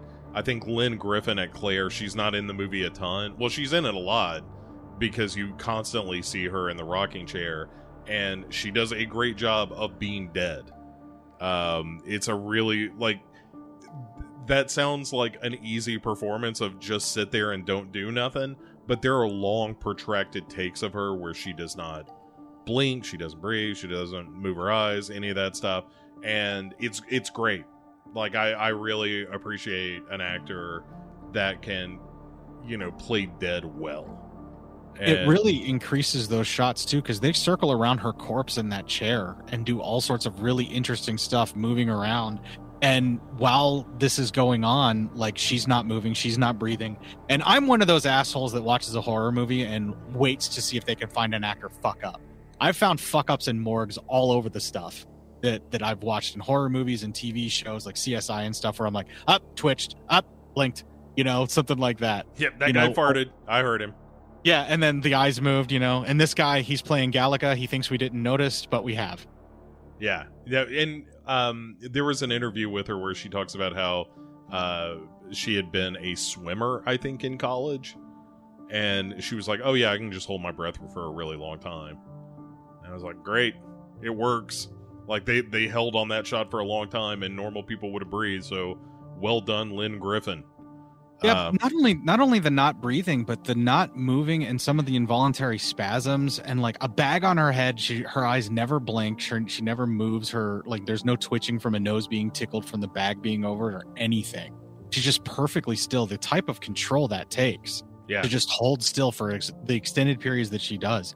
Like the, the the film is very much carried for the horror on her back with that. That's an, it's incredible. Yeah, she she's very good. Um what else has Lynne Griffin done? Uh she was in Curtains, she was in Strange Brew. Oh, she was the um the the main female lead in Strange Brew. That's where I know her from. Yeah, so that's what that's all about, eh? Hey, hey, jelly donut coming. Um, but and is still like doing it in TV movies and shorts and stuff like that. It looks like she got herself a little bit of that uh, lifetime money and is popping up in a bunch of those. But anyway, Lynne Griffin, hats off to you. Way to not breathe. Um, I, also, I want to focus a little bit on uh, Andrea Martin, who Mhm. Phyllis Phil. Um, I'm so used to her in like groundlings and comedic type roles and scenarios where you see her working with all of the comedians and such, and I am not used to her being so um like the straight man kind of delivery with everything and kind of being the sounding board that everybody bounces off of but she does it really really well like you know she she totally pulls an abbott to the costello for everybody yeah, yeah, uh, yeah. She's terrific in it. I mean, Andrea Martin's just great in everything. She's uh, uh, one of those one of those actors that when you see him pop up in a movie, you're like, okay, well, she's going to be good. You know, I don't know how this movie's going to be, but Andrea Martin is uh, is going to be quality and usually very funny. Um, but you're right; it's interesting to see her in a role that asks her to not be funny at all. well this Um, is even before really i think her career in comedy right like this is one of the earliest things that she did isn't it Yeah, there's um, we'll we'll get to it on the the things you may not know. Oh okay i'll we'll set it up here and just uh, deliver that later then uh, ah, we can go ahead and let this go. But yeah, th- so originally, uh, this was supposed to be Gilda Radner. Uh, was Oh. who who was going to be cast in the role of Phyllis, and she couldn't do it because of a little show called uh, Saturday Night Live that she got cast in. Um, so, or I think she, it was like some uh, one of the Groundlings things or something like that, where she got pulled away from from doing it because of scheduling and andrea martin filled in but that almost went in fact she had been cast as phyllis uh, gilda radner had so uh, I love Andrea Martin, but a world where I could get like a pre SNL Gilda Radner in a horror film is the kind of world where I could probably be content. Yeah, it, it, it would be a really fascinating uh, performance, I think. Um, yeah. Okay, so uh, we all agree the cast is great, but uh, let's talk about themes. And this is where I'm going to sound kind of stupid, but I don't know that this movie really travels in in deep themes. I think my own take on it, at least, is that this is just a a movie of like, hey, we want to make a scary movie, and we're gonna borrow a little bit from you know these serial killer stories, and we're gonna you know set it around Christmas, and then that's it. I did like. Whereas the the 06 version has very specific themes, I think this is not that heady. I think it's just like we want to make a scary movie.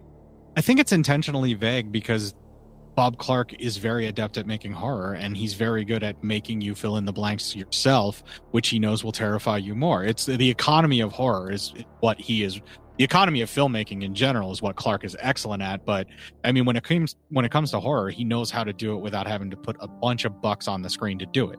You know, like yeah. that's I believe that that's the intention for it and not digging too deep and just basically having it be the situation where there is a killer that is been in your house following you around learning your routines and picking you off one by one while making obscene phone calls immediately after doing it counting the girl that he killed on the way there because their first call is right after that girl supposedly died because she Yeah. was found a few days later Yeah. So yeah, so you know, unlike something something like the 06 uh, uh, Black Christmas, which deals in issues of family and sisterhood and blah blah blah. Uh, we'll talk about that next week. Um, or Death Dream, for example, is very much a, a story about the wages of war and you know uh, soldiers returning from Vietnam not being quite the same as they were when they went. Um, this movie, I think, is a little more straightforward and and all the better for it. You know, I'm like I'm not complaining because there's not some deep subtext here, and and certainly nothing that Clark himself ever pointed out that I'm aware of. Um, Well, there there is some underlying general messages and themes that get repeated in the genre as barb clark said in a bad ripoff uh, version that does happen later on. I mean like if margot kidder would have given them the actual correct number how many lives could that have saved? To the police. yeah, yeah, perhaps, perhaps, but I mean, there's there's decisions that are made throughout the film that you could you could see where it's like, I mean, yes, she's a kid, she's just fucking off, she's just being a prick to a cop that's a prick because he was, he was a prick. Um, so there, there's plenty of different things like that, and I'm not trying to say that it is super deep, but as far as um, just a serial killer procedural thing, this is it feels so much more like a ahead of its time, sort of proto CSI type show where we're we're stuck with the killer and we're seeing the forensics of how they actually go to find him and everything like that in the background. Like if you remove the fact that we're in the house the entire time with the girls and follow the police like we do for a good portion of the film, it's very much like that with that procedural and giving you the very serious technical aspects of it of of what's going on. And that that's a very interesting um kind of new dynamic that he's trying that sort of thing out and it's more fun. Because i don't i don't I- mean yeah there's there's cops looking for killers and there's like the sort of uh hunt for jack the ripper type movies and procedurals and stuff like that. But this one gets really involved in technical aspects and almost the science of it like with that tracing at the phone company. And I, I feel like that makes it unique enough to where maybe that's the stuff you wanted to do is like let's let's go nuts and bolts more than deep underlying messages of uh, what it's like for a Vietnam vet to return from war. You know, like I feel like he's for sure, yeah, yeah. moved on, and this is this is the kind of the variations of the theme that he's looking for there. Like I I just don't feel like that was what he was interested in because it's so focused in on the details and the minutia and the drama of their lives. He's very clearly wanting to move from horror already, which is why I think a lot of people find this a slow-paced film, or at least that's the complaint I hear most often about it. Um, but I'm just engrossed with it. I like I want to be a part of like everything that's going on and really just want to know all of the details of all the conversations and everything. And I'm always engrossed with it, always. Yeah, yeah, I totally agree. I mean, I, I, think we're kind of landing squarely into sort of our wrap up thoughts before we we rate this, but um, yeah, I totally agree. I think the pace is great.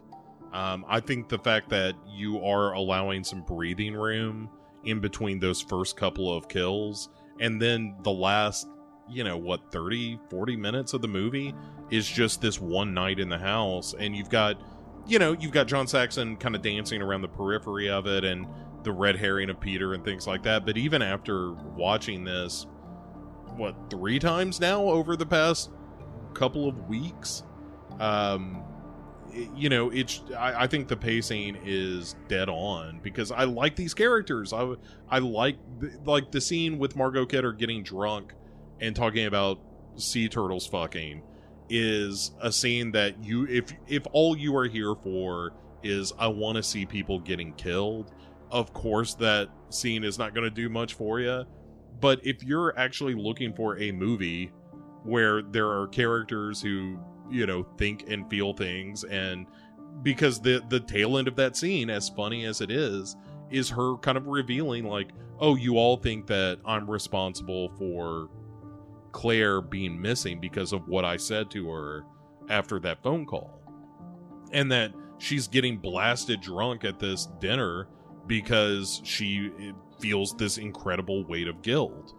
And that kind of stuff is fascinating and, and it makes for real characters and even like you said, as brash as she is and can be somewhat abrasive, you know, having Jessica take care of her when she's having that asthma attack makes her very sympathetic and you're like oh well despite all these terrible things she said about townies or whatever you know she's still a a vulnerable human being and you know in short order we see how vulnerable. But um you know it, like you you mix that pacing in with some really great camera work um all the attention to detail stuff about the shadows like all the stuff we were talking about uh, kind of implying that Billy is sort of right around the corner all the time in this movie.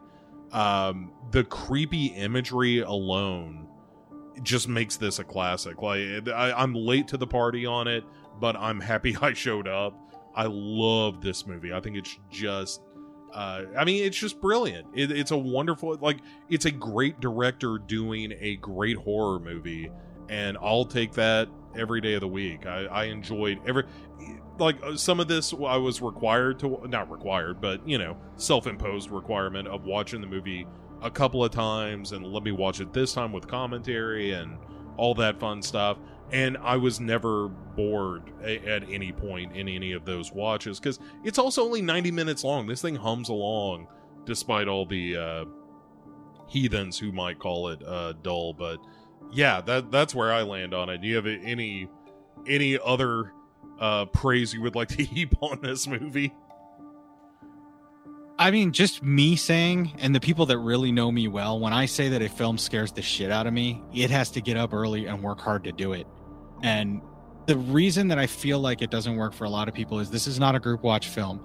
This is a very intimate, watch like you would a murder mystery you are trying to actively figure out type of horror film you have to view it in that state. So if that means alone and you're paying attention and you put your fucking phone away, then do it. Because it will reward you for that. Because I promise you, the bigger you can see it, the more detail that you can make out, the more things you can see that Billy is fucking with in the background and no one's noticing. And the scared, more fucking, the more fucking horrified you will get. Yeah, the details matter in this movie. Like wh- whether it's the shadow on the wall or you know the way that the characters are talking to each other because these are honest to goodness actors who are trying to inhabit a character and they have their own thoughts and feelings and you see those expressed in the way they talk to each other and sometimes that's contentious and sometimes like you know phyllis is always like you said she's kind of the sounding board but is always trying to keep everything calm but there's a point in the movie where she breaks down and she's like we're all fucked like i i know claire's dead and i i don't know whose fault that is, but that's really sinking in, and I'm starting to really believe that one of our friends is dead now. And yeah, like you said, if if what you're looking for is a grindhouse kind of horror movie, that's just not what Black Christmas is. It's not it's not a, a slasher in the traditional sense where you're just setting these characters up so that they will be killed. um, you are basically creating a drama of sorts in which a murderer is being creepy as shit and murdering these girls. Um, yeah, I, I mean, and that's why it's terrifying. I think is that it's grounded in a way that a lot of slashers are not. Yeah, absolutely. And I mean, it's before really the huge boom that, that Halloween absolutely created. Um, it's still not the first of this kind of following a killer or fo- following a mentally ill person that goes on a killing spree, particularly with point of view, like you said. Uh, what is the the British film with the guy with the camera and the tripod that has the stabbing in it? That's uh, Peeping Tom. Yeah, Yeah, yeah. go. I got there. It took me a second. I had to think about it, and then I got the poster in my head. Peeping Tom is the name of the film. Uh, yeah, Peeping Tom is really kind of the first. Um, I like to argue that like the first true slasher film in my mind was actually made by Herschel Gordon Lewis with Blood Feast because it's everything you want in a slasher film and more. And it took forever for everybody else to catch up to him. yeah, it's. I mean, it's done on the cheap to be sure, but it, it's fun. I didn't say it was good. I said it was everything I wanted in a slasher film. Um, well, let's all right. So let, let's rate this. All uh, please go right ahead. Remember, one to five stars. You can do half stars. Where does Black Christmas land? I'm mashing on five, trying to get an extra half over, and you're looking at me sternly telling me to stop because I'm going to break it before anybody else can rate it, and I just won't. Yeah, yeah. I mean, I mean, I'm I'm right there with you. This is a five star movie. This is like this is a movie that belongs in your collection if you're a horror fan. Um, you know, maybe give it a watch first to make sure that you're not stupid, and, and watch it. And you're like, oh no, it's kind of dumb. Uh, as long as you're not one of them knuckle draggers. Um, Wow. I know. Shots fired. Um, no, as you're, long as you're becoming one of those b- b- Black Christmas guys with that comment, Bo. I am, I am. um, but I, like again, I'm late to the party, and I, and I just feel like it, I, I feel such joy in finding a movie like this where I'm like, I've heard about this movie forever. Can it live up to the hype? And then you watch it, and you're like, oh, the hype doesn't do this movie justice. This is actually like really good filmmaking, not just a good horror movie. Um, and it, my favorite thing in the world I, I've said this a number of times. Like, I would rather watch a bad horror movie than a good drama most days. And when I can find a movie that is not only a horror movie, but it's a real damn good one that I haven't seen, then oh my goodness, what a happy day that is. And uh, so I've, yeah, it's. It, yeah, it's just it, it's almost unimpeachable. Like you can, there are things I'm sure we could find to complain about, but why on earth would you? when everything on the plate here is so tasty. Um, Yeah, it's got everything I want in a slasher film that is wrapped very beautifully around everything that I want in a sort of police uh, police procedural or murder mystery type drama. And so it's like bacon wrapped shrimp. It's like a, my favorite food wrapped Right. around another type of favorite food I love. yeah, yeah, right. Like, wh- why on earth would you turn either of those things down and you put them together and it's uh, like just an orgasmic uh, explosion of deliciousness? Um, right. Maybe the chef dipped it in a little too much cumin, but I'm not going to complain because it's still bacon wrapped shrimp. I'm going to shut the fuck up and eat it. Right. Oh, oh, it's a little salty. Shut up and eat your bacon wrapped shrimp. Um, all right. So let's do. Ooh. Uh, let's do. I had a phone call. Um, let's do three things that you might not know about this here movie, Black Christmas. Um, Awesome. and we'll see if you have the one that I'm thinking of. Okay. So the role of Peter was originally not going to be Keir Dullea.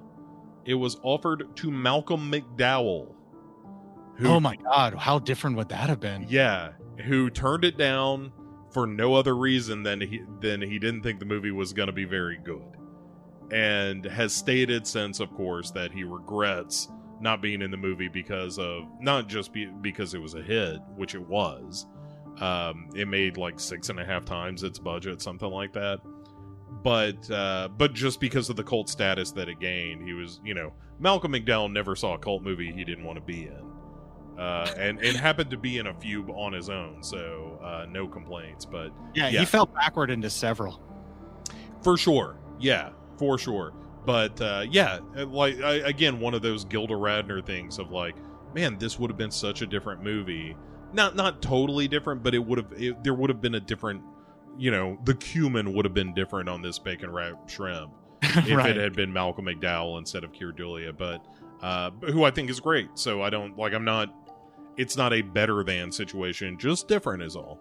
Yeah. Um, so uh, let's do this one. Um, when it was initially released, this movie was going to be called uh, Silent Night, Evil Night because the American distributor thought the title Black Christmas made it sound like a black exploitation movie. And they, in fact, released it under the title Silent Night, Evil Night, and the movie kind of flopped. And then they changed it back to Black Christmas, and then it was a hit. I did know that, and uh, that actually is quite hilarious to me. It's amazing how distributors always fuck that up. Um, the trick that I love is they release a movie that didn't do well under one title, and then they rename it to release it under a different title. It's even more exploitative, and if that one doesn't work, they release it yet a third time under a different title.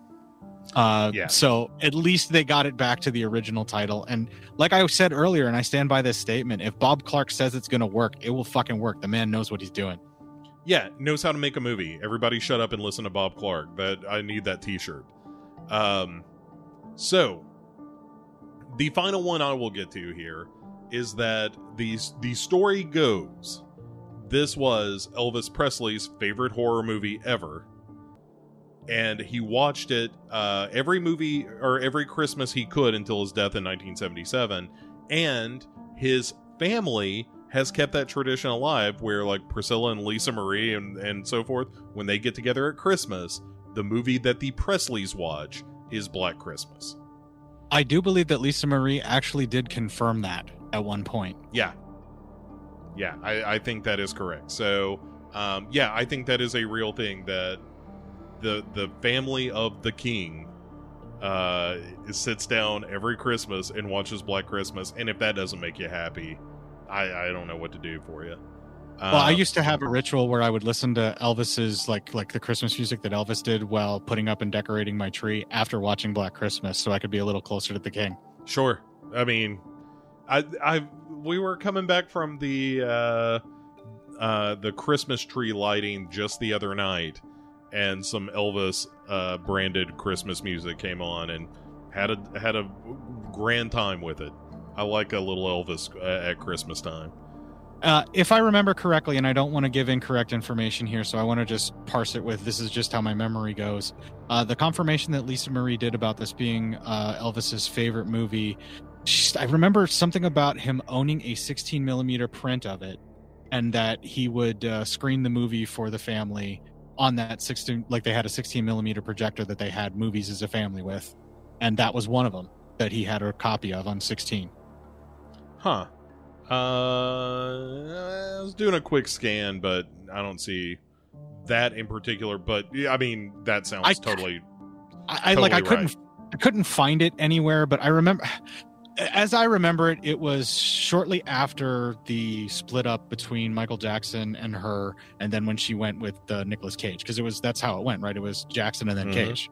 yeah. Okay, right. so if, if there was like interviews with her and Nicolas Cage, which is where I became interested in this because uh, while I'm uh, just as much a Rage Cage fanatic as anybody else, I try to tinder my love of it down because I'm waiting for the day that he finally disappoints me. He hasn't yet. Uh, yeah.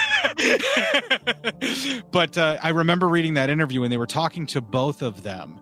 And um, he, I, I think he was the one that kind of let it slip that that actually is true. And since she was there, she went ahead and confirmed it and kind of told told the story. When that interview happened and where I have no fucking clue, but that's how I remember it. If it's like a Mandela effect, Bernstein Bears kind of thing, I'm sorry, everybody. Yeah, you know, sometimes apocrypha is just as good as facts. Um, yeah, right. so, so what? Uh, what other unknown facts? Those are the the three that I am going to put forward. But uh, please regale the- us. the Elvis one was the one that I actually was was holding in my back pocket because I mean I know it's on IMDb and everything, but the fact that it, the the fact that it was an interview con- confirmation as far as I remembered it, and I tried to find it, but I could not within the short amount of time that I recalled it. I'll, I'll tell you what. We'll we'll do one to grow on. Ju- just to cover our bases here, one other little known fact about Black Christmas: the composer, a guy named Carl Zittrer, um, and Bob Clark, to make the score for this movie, would uh, it was all mostly composed on the piano, but then they would tie like forks and knives and shit to the piano wire so that it would make these weird hollow metallic sounds. And that's that's how you get the score for black christmas Sounds similar to uh, what uh, the Beastie Boys, uh, or not Beastie Boys, but the Beach Boys actually did um, with Pet Sounds, Yeah. right? Uh, he Yeah. put uh, bobby pins and stuff on the strings so they would make these weird vibration noises. yeah and and and similarly to pet sounds like when they were doing the uh the audio track recording they would put their fingers on the tape so that it slowed it some so that when it was recording it not only w- was these weird discordant sounds but then they were stretched out so that it became you know almost an like an inhuman sound. Um so yeah i mean again uh, all the corners of this movie have a, a healthy dose of creativity uh, attached to them so it's uh Yeah, What that a- score is pretty close to what they did with Texas Chainsaw Massacre, really, where it's discordant and with instruments that are not your usual thing to create sound. yeah it's it's very good um well and that will do it for uh black christmas uh Cort man thanks Oh, we for got- We got one more thing. I never told you the other family story. I actually have one oh more. please We never actually got to it when we were describing the film, but do you remember the sequence when everybody's out looking for the killer and the one cop comes back to the station with a buttload of buckshot, mm-hmm. Yeah yeah yeah. Hands around his ankles, yeah yeah right. Yeah. And they're like working on pulling the buckshot out for him? Okay, so um, this is a story that was confirmed to me by my great uncle. okay. So I'm not going to give the actual family name because, spoiler alert, everybody, my real last name's not Psyops. So, but for the purposes of this story, it will be. Right? okay Okay. So, my great great grandfather Psyops owned an apple orchard and also a sawmill. Like way, way back in the days, like, you know, first, second immigrant off the boat, maybe, you know, like really, really far back to settling where I grew up. And their sawmill kept having gas stolen from them, like all the time. And they couldn't figure out what was happening or why. So my great grandfather, Psyops, said, I'm going to spend the night at this location, and whoever shows up here is getting a buttload of buckshot. mm-hmm Told that to everybody that worked at the sawmill, all the family, everything like that. And he did exactly that. And he did exactly that. Somebody showed up, they were stealing their gas. He shot them in the ass with a buttload of buckshot as they were doing it to, to run them off. Uh, that guy actually ran off, the person who got shot, and later got caught when he went to the doctor. Now, the doctor basically was telling him, like, how did this happen? Did you get shot by accident? Were you hunting? What was going on? And he said, no. And he tells the doctor, I went to the PSYOPS lumber yard. I was stealing gas. I did it over a couple of different nights. He caught me and he shot me in the ass. And the doctor looked him squared in the eye and said, I could have told you he would have done that.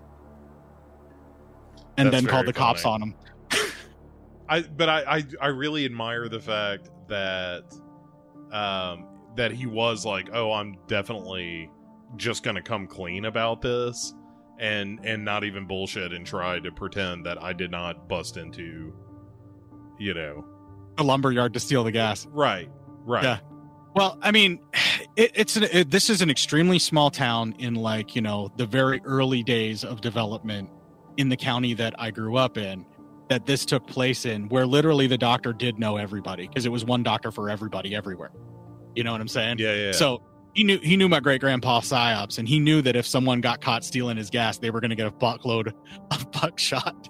they were going to get a shot in the ass because it's, I guess, apparently something that uh, was just the way to deal with it back then because you couldn't trust the cops out there in those days. So what the hell? That's how you handled it. But seeing that sequence where they're trying to to pull that out, I thought of that story and how fucking much I was laughing with tears in my eyes when my uncle Don was telling me because he's laughing his ass off because he's like, and then the old doc says, "Well, I could have told you psyops would have done that." that's awesome I that is a good family story of of Grandpa Psyops shooting somebody in the ass with buckshot, that's quality. That's the kind of family story you want. it was like half buckshot and half rock salt to really teach him a lesson. Oh wow, that would hurt that like part. hell. Yeah. Yeah. Um, Which is probably why he came clean with the doctor, because I think the doctor wouldn't have pulled it out till he told him the truth. Oh yeah, sure. Yeah. Um. Well, speaking of buckshot in the ass,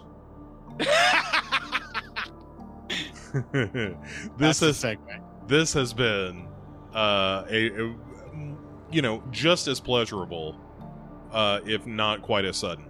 Um, but uh, yeah, man. So uh, by all means, pimp your wares. Where can people find more out of you? Because they're gonna wanna. The easiest place to locate me is the Legion Pat podcast. There's a main landing and launching page for us. Uh, it changed in recent years. I've been giving out the, or recent times, I don't know when, I've been giving out the somewhat incorrect address. What it is now is legionpodcast.com forward slash cinema dash psyops dash podcast. Or you could just go to Legion Podcasts and click on the podcast link and subscribe to everything there. But on the way, make sure you hit Cinema Psyops, please. I need your attention. Sure, and sure. Affection. Yeah, yeah. Also, if you go to Legion Podcast, there's a, a tab that's just called The Shows, and uh, you can find links to uh, Cinema Psyops uh, uh, there as well. So, um, man, thanks, buddy. I appreciate it. Uh, I'm gonna let you go, and then I'm gonna close out the show uh, on the back end of this. But uh, that was a hell of a lot of fun. Yeah, I'm so glad that I got to talk to you after this is not only the first time that you really seen Black Christmas, but also got to cover it and the the love and the joy that I was hoping would spring from you. Like I I had this secret hope because, you know, I didn't want it to be one of those like, oh man, it's slow and boring. And I, I was suspected that you were gonna love this. So that's why I jumped on it right away when you said, uh, this one's still open. I'm like, I'll take it. and I don't talk about it otherwise. So I think it's gonna be a surprise for everybody to hear the love from both of us. Yeah, yeah. All right. Well, you you heard it here first, people, or, or second, or third, or maybe a thousandth. Doesn't matter. Go watch Black Christmas. All right. I'll uh, I'll be right back to close the show.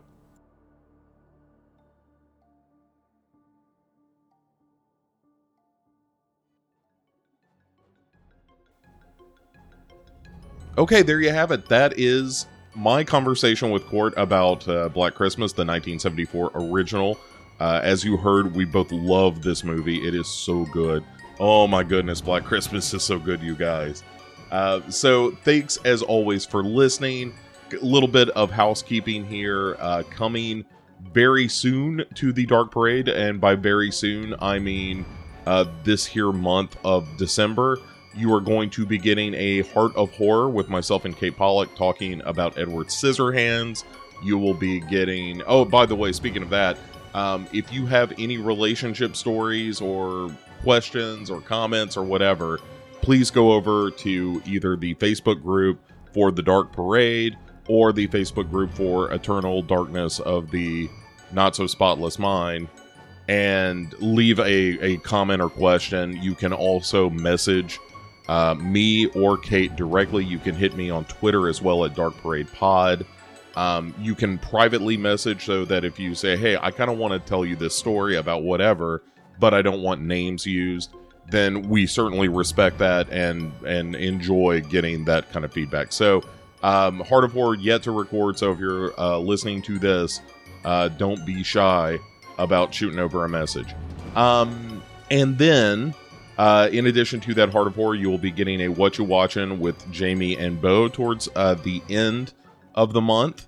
And the last week, I'm not sure. I've got something in mind, and I'm not sure if I'm if I'm going to pull the trigger or not on a new bonus episode or a new bonus show rather.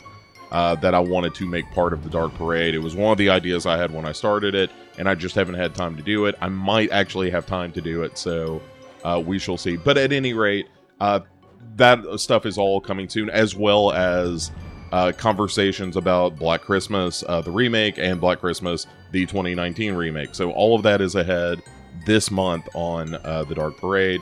Uh, thanks as always for listening. I really appreciate the reviews.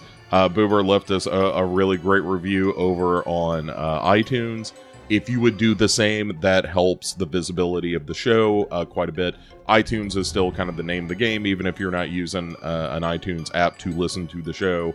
Uh, if you head over there and leave us a, a rating and review, that's still super helpful, and I really appreciate it. So, um, that all said, I think that's going to conclude our filthy business this evening. Um, thanks to everyone for listening. Thanks for sharing the show around, all that stuff. Uh, you guys are the absolute best. I'm so so proud of this show and and the the interactions that we've had around it. Uh, and I look forward to a, a, whole new year of more of it. So um, that is it for now. Until uh, a sinister Sunday right around the corner. Remember, five o'clock uh, Central Time on YouTube.com forward slash Legion Podcasts. Uh, join us over there, and that's what turns into Morbid Monday, the uh, audio version released the next day. So uh, we'll see you then, and have yourselves a, uh, a, a great rest of the week. And until I see you next time, thank you for joining the Dark Parade.